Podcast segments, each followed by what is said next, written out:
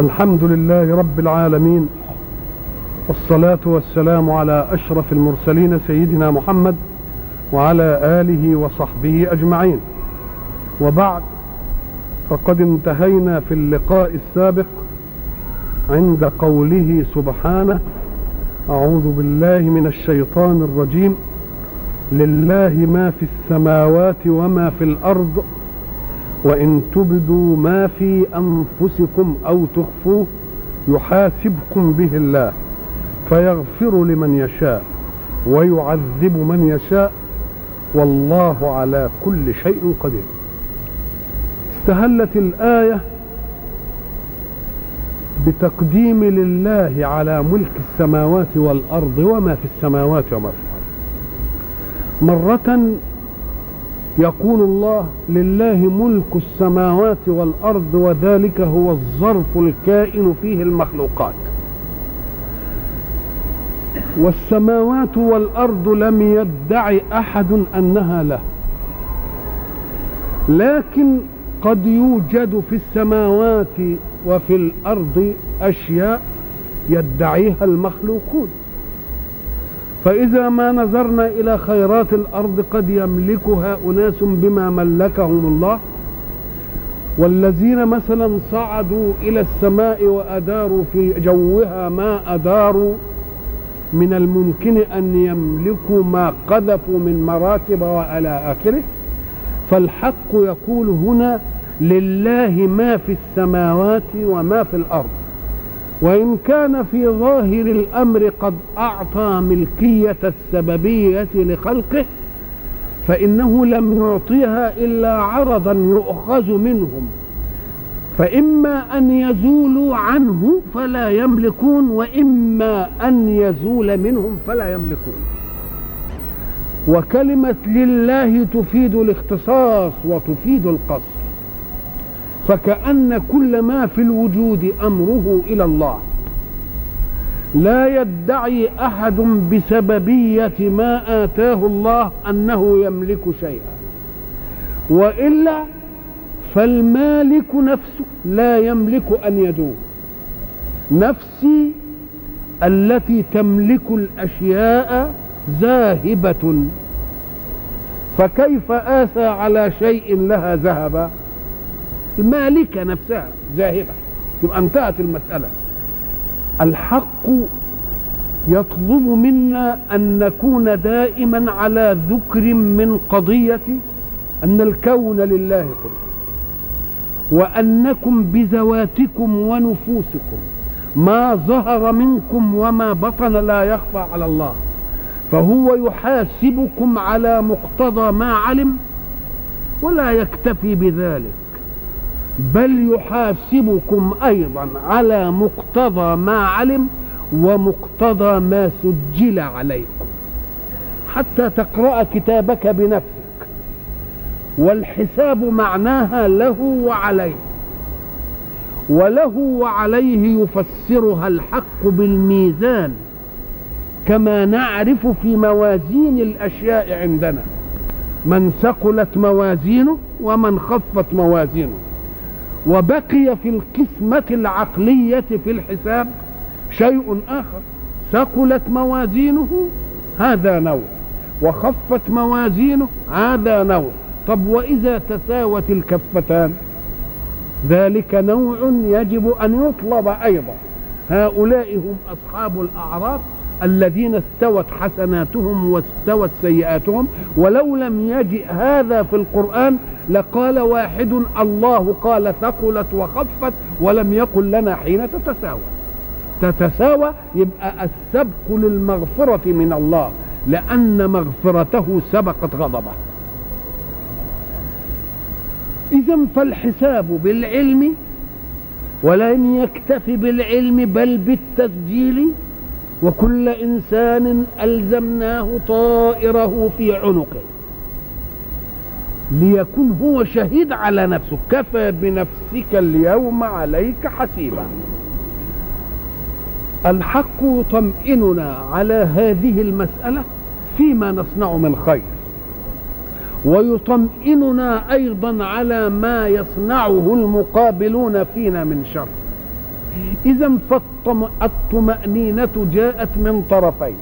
طمأننا على ما فعل منا من الخير في أنه لن ينسى وسيدخل في الحساب. وطمأننا أيضا على ما أصابنا من شر الشريرين في أن ذلك لن يزول بل سنأخذ من حسناتهم. وكثير من الناس يحبهم الله لخصلة من خصال الخير فيهم. قد تكون خصلة باهتة لا تراها أنت. ولكن هذه الخصلة يحبه الله من أجلها فيستقل عليه عمل حسناته. فيجعل بعض الخلق يصيبونه بشرورهم وسيئاتهم حتى يأخذ من حسنات هؤلاء ليزيد في حسنات هذا. فيغفر لمن يشاء وقد بين الله من يشاء ما المغفرة له. هم الذين تابوا هم الذين أنابوا إلى الله هم الذين يبدل الله سيئاتهم حسنات. تبديل السيئة حسنة تلك مسألة يجب أن يقف المكلف عندها وقفة. لأن الذي صنع سيئة ثم آلمت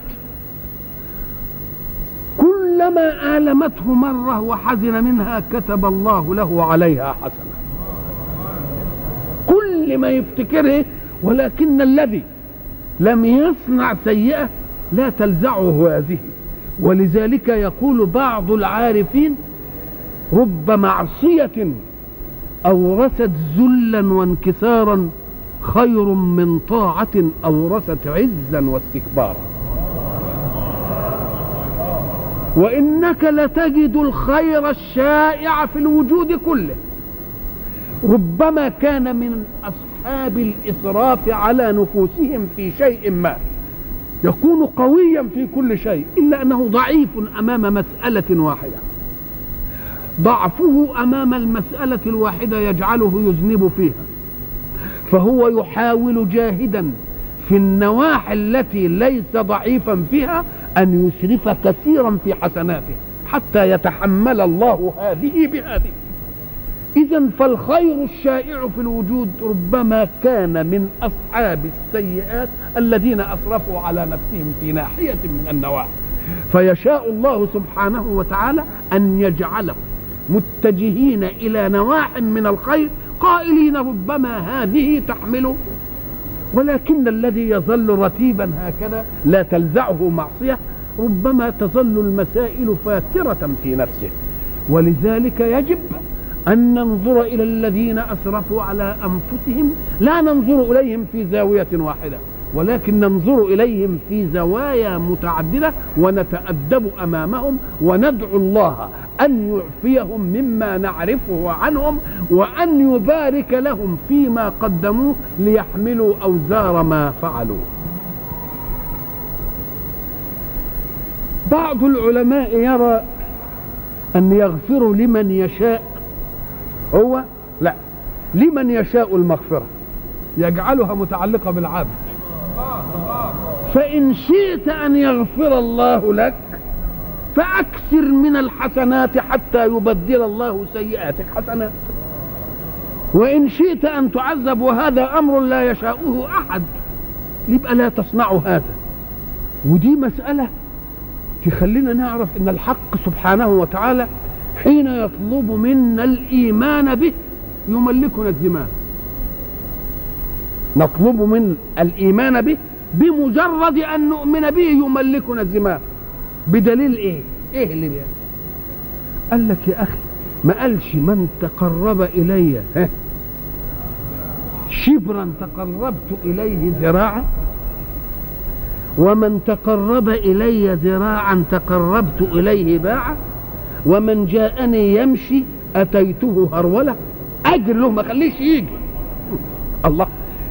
بمجرد إيمانك ملكك الله الزمان فإن أردت أن أن تكون تتقرب إلى الله ذراع تقرب أنت شبر يبقى زمان في يد من؟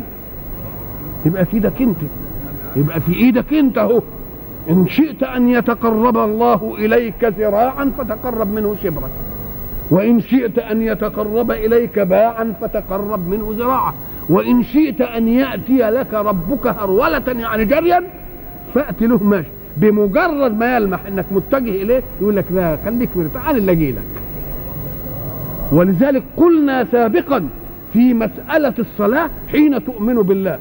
وبعد ذلك ينادي المؤذن للصلاة فتذهب أنت إلى الصلاة. صحيح دي مفروضة. إنما هل منعك أن تقف بين يديه في أي لحظة؟ هو طلب منك أنك تحضر له خمس مرات في اليوم. إنما بعد ذلك عمل إيه؟ قال لك الباب مفتوح لك. أنا لا أمل حتى تمل. إحنا قلنا إن العظماء إذا أردنا أن نقابلهم ماذا نصنع؟ نتقدم بطلب إليهم فإما أن يقبلوا وإما أن يرفضوا. وإن قبلوا حددوا الزمان وحددوا المكان وربما طلبوا موضوع المقابلة. لكن الله يترك لك الباب مفتوحا تلقاه في أي شيء وفي أي وقت وفي أي زمان وفي أي مكان. حسب نفسي عزا بأني عبد يحتفي بي بلا مواعيد ربه هو في قدسه الأعز ولكن أنا ألقى متى وأين أحبه تبقى الزمام في يد من؟ يبقى إذن الذين قالوا إن من يغفر لمن يشاء أن يعني من البشر الذين يشاء أن يغفر الله لهم يفعلوا أسباب المغفرة يتوبون إلى الله يكثرون من الإيه؟ من الحسنات. واللي عايز يتعذب يتنوا سادر في إيه؟ في غير ثم بعد ذلك تأتي آية آمن الرسول بما أنزل إليه من ربه. والمؤمنون. وبعد ذلك يقول كل أي من الرسول والمؤمنون آمن بالله. فإذا الإيمان الأول آمن الرسول وآمن المؤمنون على توزيع الفاعل في آمنه. وبعدين جمعهم الاثنين في إيمان واحد. ده أمر طبيعي. لأن الرسول صلى الله عليه وسلم آمن بالله أولا.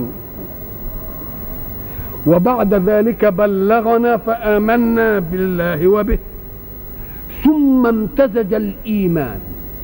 فصار إيماننا هو إيمان الرسول وإيمان الرسول هو إيماننا. كل آمن بالله. اذا فالرسول في مرحلته الأولى سبق بالإيمان بالله. والرسول مطلوب منه حتى أن حين يؤمن بالله أن يؤمن بأنه رسول الله. ألم يقل الرسول وأشهد أن محمد رسول الله؟ أشهد أنه. وكان إذا ما عجبه أمر في ذات سيرته يقول أشهد أني رسول الله. يقولها بفرحة. حينما خاس التمر لمن كان عليه دين ليهودي جابر بن عبد الله. فقال له صحابته يا رسول الله نريد أن ننظر لجابر ننظر يعني نؤخر الدين عليه. فيكلم الرسول اليهودي لينظر جابرا أي ليؤخر دينه. فلم يقبل اليهودي وساطة النبي. عاوده فلم يقبل. عاوده فلم يقبل فذهب رسول الله إلى البستان وجاس خلال النخيل. ثم قال يا جابر جز واقضي يعني اقطع التمر واقضي دينك. فذهب جابر فجز فأدى ما عليه وبقي عنده ما لم يبق عنده قبل. فلما جاء لرسول الله وقال له ذلك قال رسول الله مبتسما أشهد أني رسول الله. إذا فهو يشهد أنه رسول الله. وأيضا الله يشهد أنه لا إله إلا هو. شهد الله أنه لا إله إلا هو. يبقى إذا الله يشهد أنه لا إله إلا هو ورسوله يشهد أنه لا إله إلا الله ويشهد أيضا أنه رسول الله. ثم يبلغ ذلك للمؤمنين فيكتمل الإيه؟ التكوين الإيماني. ولذلك يجيبها في كل بالتنوين كل يعني كل من الرسول والإيه؟ والمؤمنون. كل آمن بالله. جايب بقى عناصر الإيمان. وإحنا قلنا إن الإيمان بالله كل شيء يتعلق بالإيمان لازم يكون غيبا ما فيش إيمان بمحس ابدا. الأشياء المحسة لا يدخلها إيمان لأنها ها، مشهوده يبقى الإيمان لازم يكون بإيه؟ بأمر غيبي طيب كل إيه؟ آمن بالله. وإيه كمان. وملائكته. برضه غيب يعني لو لم يقل الله إن لي خلقا اسمهم الملائكة لا يعصون الله ما امرهم ويفعلون ما يأمرون ما كناش نعرف الحكاية دي ولا نعرفها. ما نعرفهاش ابدا. طب وبرضه هيؤمنوا بالايه بالرسل والكتب. هل الرسل والكتب غيب؟ ده الرسل هي مشهودة. والكتب اللي نزلت معروفة أهي. تبقى ما غيب دي. فكيف يقول آمنا بها؟ نقول له لا. أنا لم أرى الكتاب وهو نازل على الرسول. أنا شفت الكتاب وهو نازل على الرسول ما شفته يبقى برضه آمن بالإيه؟ يبقى امين بالإيه؟ بالغيب. آه. كل آمن بالله وملائكته وكتبه ورسله. الرسل المبلغون عن الله يبلغون منهجا عن الله فيه العقائد التي لا تختلف باختلاف العصور. وفيه الأحكام التي تختلف باختلاف العصور ومواقع القضايا فيها. اذا فالأصل العقدي في كل الرسالات أمر واحد. ولكن المطلوب في حركة الحياة يختلف. لأن حركة الحياة بتختلف أقضيتها. فحين تختلف أقضيتها يبقى يجي تشريع جديد. إنما الأصل والبلاغ عن الله ولذلك لا نفرق بين أحد من رسله في أنهم مبلغون عن الله ما تتفق فيه مناهج التبليغ من ناحية الاعتقاد؟ وما تختلف من ناحية الأحكام التي تناسب أقضية كل إيه؟ كل عصر. لا نفرق بين أحد من رسله. وقالوا سمعنا وأطعنا. اذا السماع بلوغ الدعوة والإطاعة والطاعة انفعال للمطلوب. يبقى السماع يبقى بلوغ إيه؟ الدعوة. طب والطاعة؟ انفعال للمطلوب. معنى الطاعة أن تمتثل امرا وتمتثل نهيا. في كل أمر يتعلق بحركة الكون. الذين يريدون أن يعزلوا قضية الدين عن حركة الحياة يقولون إن المسائل الدينية دي العبادات. صلي وصوم وزكي وحج وبعد ذلك اعزل حركة الحياة. نقول له انت بتتكلم عما بلغك من دين لم يجئ لينظم حركة الحياة وإنما جاء ليعطي الجرعة المفقودة عند اليهود وهي الجرعة الروحية. إنما الدين جاء علشان ينظم حركة الحياة فكل أمر فيها وكل حركة فيها دا داخلة في حدود الطاعة. ولذلك حين تقرأ أنت القرآن إذا نودي للصلاة من يوم الجمعة ماذا قال الله؟ فاسعوا إلى ذكر الله وذروا يبقى أخرجهم من حركة إلى حركة. يبقى ما خدهمش من فراغ. وبعد ذلك قال فإذا قضيت الصلاة ها، فانتشروا في الأرض. يبقى الانتشار في الأرض وابتغاءنا من فضل الله من حركة الحياة ولا لا؟ زي اسعوا إلى ذكر الله. إذا نودي للصلاه اسعوا إلى ذكر وإذا قضيت الصلاة انتشروا في الأرض وابتغوا من فضل الله. يبقى إذا كل حركة الحياة داخلة في الطاعة ولا لأ؟ يبقى سمعنا وإيه؟ وأطعنا. لكن حين نسمع بنسمع كل المنهج لكن حين نطيع ألنا قدرة على أن نطيع كل المنهج؟ ولا لنا برضو هفوات يبقى لازم برضه سمعنا وأطعنا إنما برضه إحنا مش هندل بالطاعة. برضه حي- غفرانك ربنا. يعني ما قصرنا فيه غفران. آه. نعم. سمعنا وأطعنا غفرانك ربنا. وإليك المصير. يعني الغاية والنهاية كلها عائدة إليك. يبقى لازم نطلب منك إيه؟ نطلب منك المغفرة حتى نلقاك ونحن آمنون على أن رحمتك سبقت. غضبك. لا يكلف الله نفسا إلا وسعها. ما هم قالوا سمعنا وإيه؟ وأطعنا. اوعوا تفتكروا انكم سمعتوا كده الكلام على وأطعتم كده زي ما هو عايز. ده هو أصله ما كلفكوش إلا ما في الوسع. لم يكلفكم إلا ما في الوسع. ليه؟ لأن في الأحداث بالنسبة للن- لعزم النفس البشرية أقسام ثلاثة. القسم الأول ما لا قدرة لنا عليه. وده بعيد عن نطاق التكليف خالص. القسم الثاني لنا قدرة عليه بس بمشقة. يعني يجهد طاقتنا شوية. القسم الثالث التكليف بالوسع. لا يكلف الله نفسا إلا وسعها. وسعها يعني إيه؟ يعني هي طاقتها أوسع من التكليف. يعني لما كلفني خمس فروض مثلا كان ممكن يكونوا عشرة ولا لأ؟ بدليل إن في ناس بتتطوع وتصلي لهم عشرة. مش كده؟ طب هو صومني شهر مش في ناس بتصوم ثلاثة؟ يبقى اذا ده في الوسع ولا لأ؟ ده في الوسع. يبقى ممكن نزود ولا لأ؟ طب هو كلفني بإن أنا أطلع مثلا بز- بزكاة المال 2 2.5% مفيش ناس بتطلع خمسة؟ مش الله يبقى في الوسع ولا لا؟ يبقى اذا الأشياء ثلاثة اهي شيء لا يدخل في القدرة. لا تكليف به. خلاص؟ شيء يدخل في القدرة بتعب شوية شيء في الوسع. ال- الحق حين كلف كلف ما في الوسع. ما دام كلف ما في الوسع يبقى انت انت تطوعت بامر زائد ده موضوع آخر. فمن تطوع خيرا فهو إيه؟ فهو خير له. ما دام بتتطوع من جنس ما افترض يبقى التكليف في الوسع ولا لأ؟ وإلا لو ما كانش في الوسع ما كنتش انت تتطوع بزيادة. ما كنتش تتطوع. ما دام ربنا بيقول لا يكلف الله نفسا إلا وسعها. كيف يأتي بعد ذلك؟ ليعلمنا.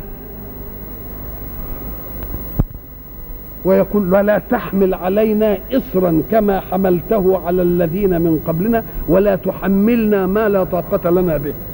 طب ما هو قال ده لا يكلف الله نفسا إلا إيه؟ إلا وسعها.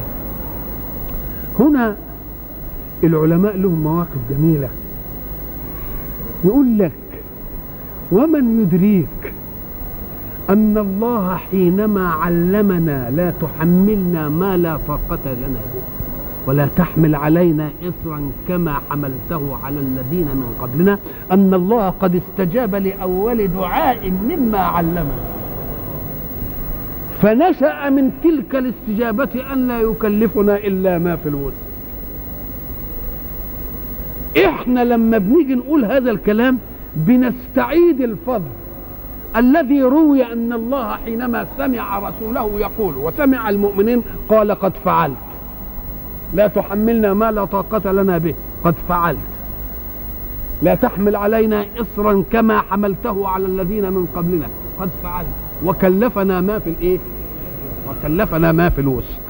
اذا حين يكلفنا الله سبحانه ما في الوسع الوسع ده هو القدر. المشترك عند كل القوى الإيمانية. فيه ناس همتها أوسع من التانية. اللي همته أوسع من التانية بيدخل في باب التطوع ولا لأ؟ ما دام همته أوسع من التاني بيدخل. بدليل أن الحق سبحانه وتعالى حين يكلف بحكمه وبعد ذلك يطرأ ما يجعل الحكم في غير الوسع هو نفسه يخففه. مسافر قال له انت بت- بتخرج عن حياتك الرتيبة وتذهب إلى أماكن مالكش فيها مستقر مالكش فيها أمتعة مالكش فيها حياة كذا فهنخفف عنك كذا. الصيام تفطر الصلاة تبقى تكسرها الله.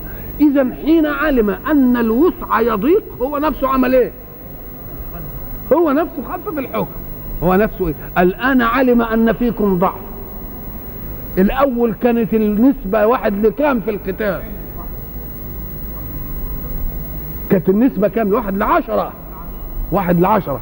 لما عرف إن في ضعف عملها إيه؟ واحد لاثنين يبقى هو خفيفها ولا لأ؟ هو نفسه خفيف. فحين يعلم الله أن ذلك ليس في الوسع من نفسه يعملها ولا لأ؟ كثير من الناس يخطئون التقدير. فيجي يقول لك دي مسألة لا يكلف الله نفسا إلا وسعها ودي مش في وسع. نقول له لا لا تحقق أنت الوسع ثم تقيس التكليف عليه. بل شوفوا كلفك أو لم يكلفك. فإن كان كلفك فاحكم بأنه كلفك بما في الوسع. مش مش تقدر أنت الوسع. وبعدين تقول لا ده التكليف ده مش في وسعي. لا شوفوا كلف ولا ما كلفش. فإن كان قد كلف يبقى هذا داخل في مين؟ يبقى داخل في الإيه؟ في الوسع. لا يكلف الله نفسا إلا وسعها لها ما كسبت وعليها ما اكتسبت. ساعة ما تسمع لها اعرف إن دي من جهة النفس حتى في حساب البنوك له وعليه. مش كده؟ له وعليه. تبقى لها تفيد الملكية تفيد الاختصاص. عليه تفيد إيه؟ الغر.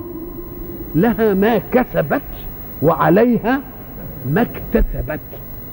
نلاحظ إن كل لها جاءت كسبت. وكل عليها جاءت إيه؟ اكتسبت. إلا من كسب سيئة. جت آية واحدة. سماها إيه؟ بلا من كسب سيئة وأحاط ما قالش ما اكتسب سيئة. مم. هنا واقفة. واقفة في الأسلوب. قال لك ليه؟ قال لك لأن كسب فيه فرق في المعالجة الفعلية الحدثية بينها وبين اكتسب لأن اكتسب فيها افتعل. افتعل يعني إيه؟ يعني تكلف. يبقى حاجة خدت منه إيه؟ علاج شوية. إنما كسب أمر طبيعي. تبقى كسب غير إيه؟ نقول له كذلك كل أفعال الخير. بالله الإنسان كده لما يجي يبص لأهله ويشوف جمالهم كده. بيفتعل حاجة ولا أمر طبيعي كده؟ طب خليه ينظر إلى غير محارمه كده. آه بيشوف النظرة هتيجي حد يشوفه ولا ما يشوفوش هيهزقوه ولا ما يهزقوش؟ يعني عملية افتعالية ولا لأ؟ ويقعد بقى يعمل كده ويقعد يوضع الله. الله. واحد عمال بياكل مثلا من ماله أو من مال أبيه وواحد دخل كده بستانه عايز يسرق. مين اللي عمال بيتكلف وبيعمل عملية عشان ما حدش يشوفه وبده يسترها وبده يعمل الله. صاحب الشر ولا لا؟ إنما صاحب الخير. صاحب الخير العملية إيه؟ العملية سهلة بالنسبة ما فيهاش افتعال ابدا. إنما العملية الشرية هي اللي فيها إيه؟ هي اللي فيها افتعال عايزين مثلا يروحوا يسرقوا. شوف بقى بيرتبوا إزاي ويعملوا إيه ويقول لك دي إزاي ونعمل احتياطنا لإيه شوف المصيبة بقى. اللي بيحصل اللي بتحصل. يبقى اذا الشر هو اللي عايز إيه؟ عايز افتعال. والمصيبة العظمى بقى إن الشر ما يعوز افتعال. بقى طبع بقى ها؟ وفيه بلدة حس إيماني وعادت مسألة سهلة أوي لأنه ارتضى عليها كثيرا ولذلك إيه؟ لازم تقول بلا من كسب سيئة وأحاطت به خطيئته. الخطيئة أحاطت به من كل ناحية. ما عادش فيه منفذ ما بيفتعلش. ده بقت ملكة. بقت إيه؟ بقت ملكة. معاه الطفاشة بقى خلاص. ما. الأول أول ما بيسرق بيعمل إنما دلوقتي معاه الطفاشة ونرتب الأمور وخلاص بقى. الله ما تكفي يبقى إذا المصيبة كل المصيبة يبقى المرحلة الأولى أن يكون أهل الشر مفتعلين لعمل الشر. يبقى لسه فيهم خير. يبقى لسه فيهم إيه؟ خير. لكن إنه يعتبرها حرفة بقى وتبقى سهلة عليه بقت مصيبة دي بقت ملكة بقت إيه؟ ولذلك ربنا بيقول بلى من كسب سيئة إيه؟ وأحاطت به إيه؟ خطيئته ومعنى أحاطت به خطيئته أي لم تجعل له منفذا إلى الله ليتوب طوقته الخطيئة طوقته الإيه؟ ويفرح بالعملية يقول لك يا سلام أما إحنا الذي قضينا سهرة لكن الغلبان اللي اكتسبه ده كانت ليله مهببه يا ريتها ما حصلت. أنا عارف كان إيه ويقعد الله. آه ده اكتسب لأنه تعب يعني تعب على ما عمل العملية دي. آه اذا فقول الحق سبحانه وتعالى لها ما إيه؟ كسبت وعليها ما اكتسبت. دي افتعال الشر هو اللي بيعوز إيه مجهود. فإن انتقلت المسألة إلى أن اكتسبت بقت كسبت تبقى دي الطمة الإيه؟ كبرى ويبقى أحاطت به إيه؟ أحاطت به خطيئته. آه. وعليها ما اكتسبت. يبقى ما دامت لها وعليها. لها وعليها. يبقى العاقل يعمل إيه؟ يكتر لها ولا يكتر عليها؟ لازم بقى العاقل يكتر. ومين اللي بيقول؟ الحق العالم والمالك ولا إليه المصير؟ تبقى العملية ما فيهاش فكاك ولا لأ؟ يبقى لها إيه؟ ما كسبت وعليها إيه؟ ما اكتسبت. ربنا لا تؤاخذنا إن نسينا أو أخطأنا.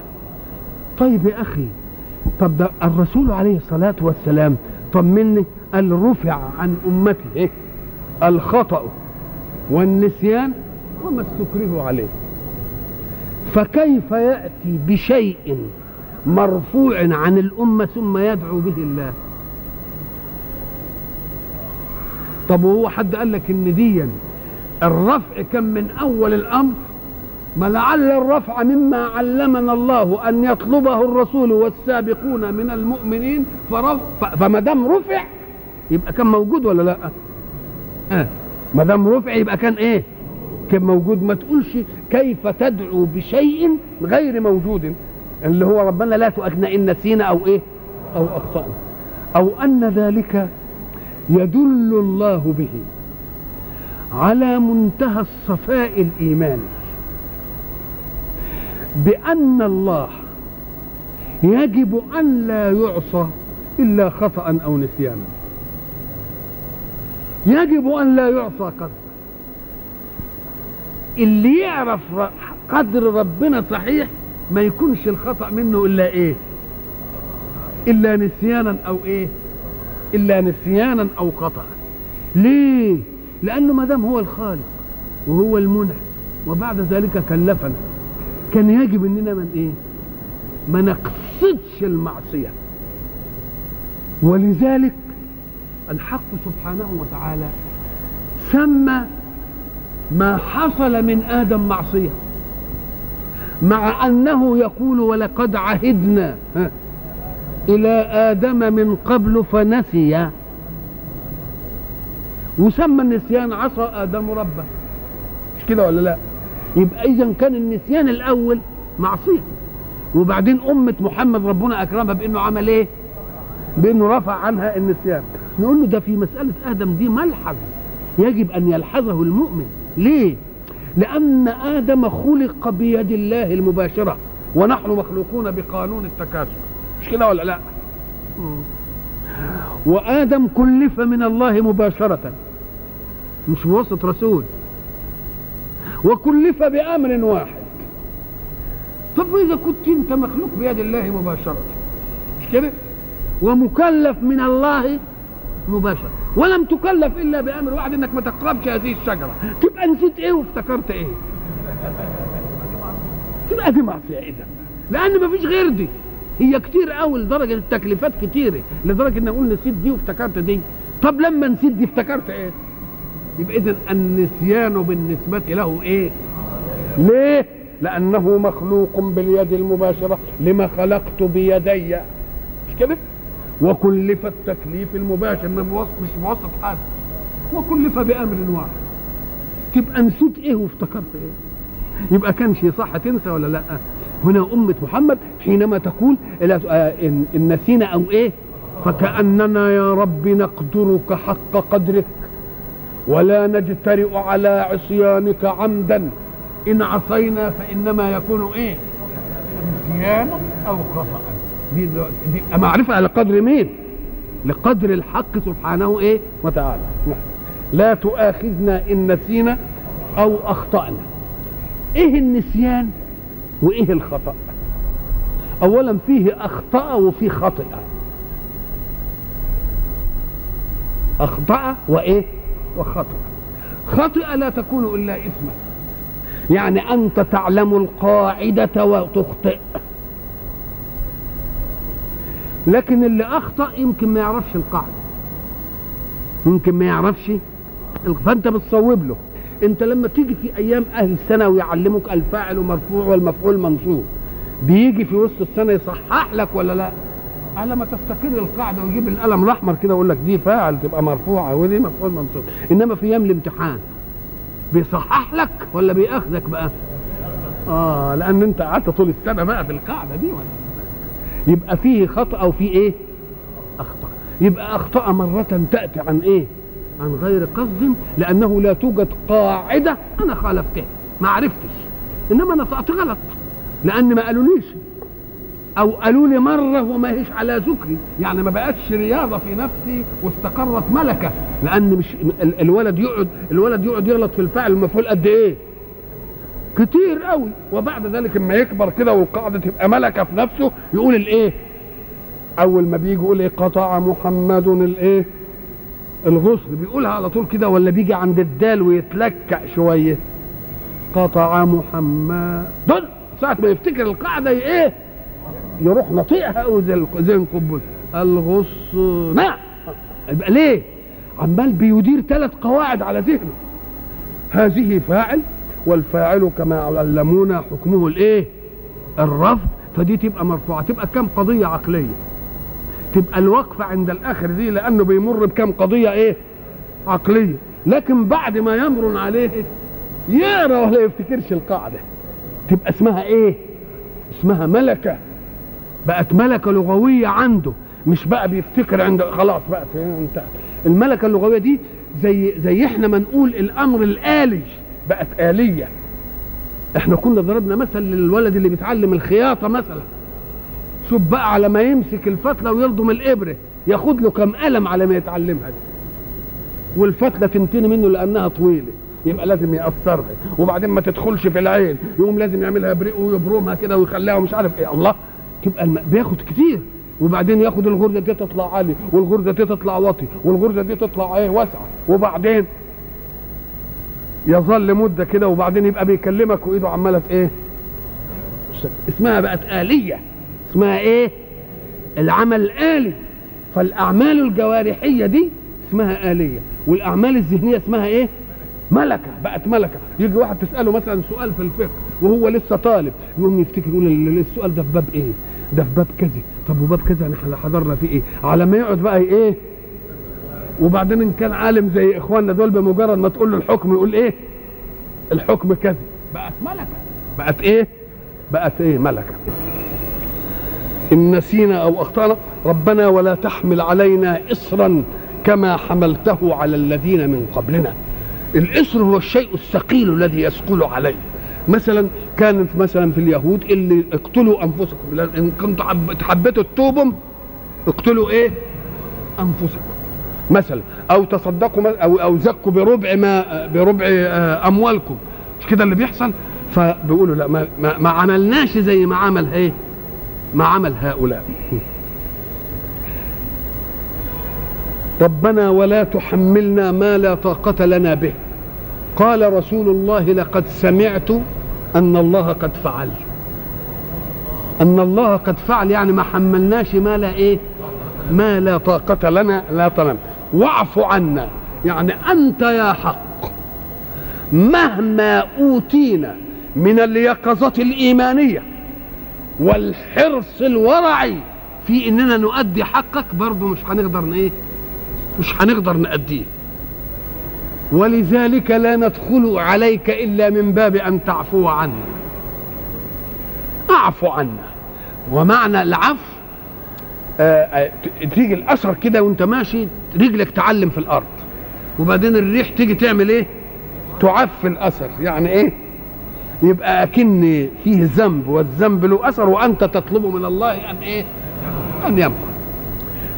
طب واعف عنا. واغفر لنا. لأن فيه مظاهر التكوين البشري.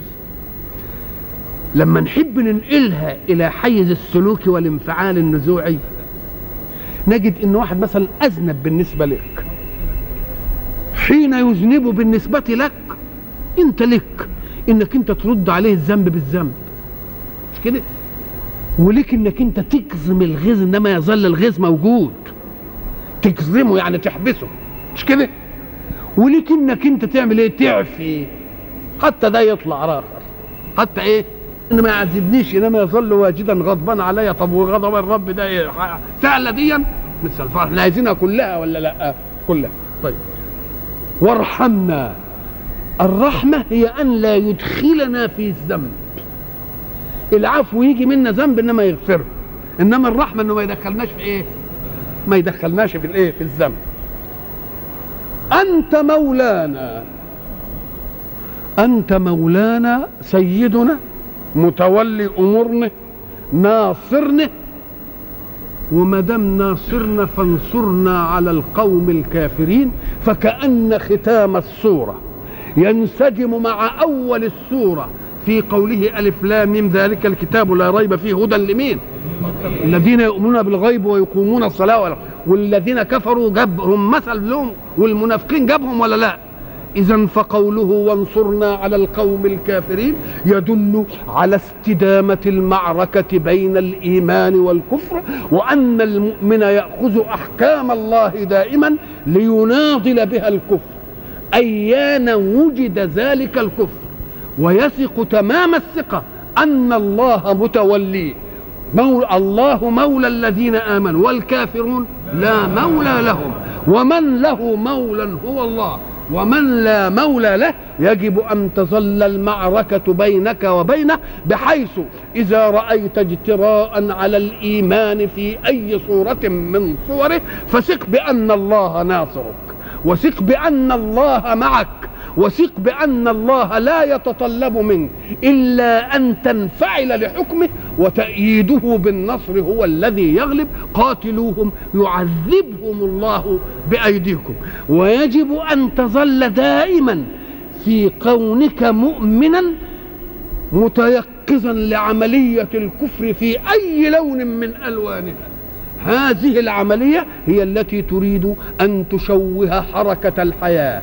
وأن تتعب الكون بالخلق وأن تجعل التقنين الوضعي البشري هو الذي يسيطر. فما عليك إلا أن تكون من المتقين الذين استهل بهم الله.